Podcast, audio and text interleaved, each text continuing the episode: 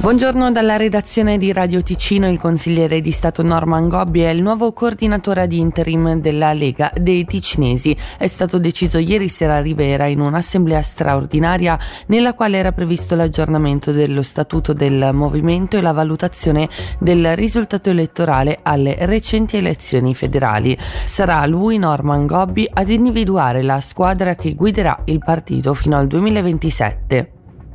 Arrestato un 62enne per tentato omicidio nel Locarnese, l'uomo avrebbe colpito con una pistola di piccolo calibro una donna ferendola ad una gamba. Come comunicato ieri dalla polizia, i fatti sono avvenuti sabato sera all'esterno di un'abitazione in territorio di Moghegno. In seguito ad una lite, una 58enne austriaca domiciliata nel Locarnese ha riportato una ferita di media gravità.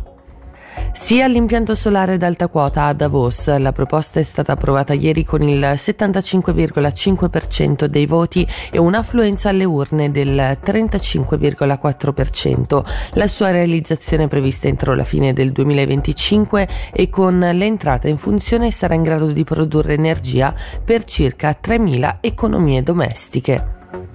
Ora le previsioni del tempo, oggi soleggiato con temperatura massima a 13 gradi.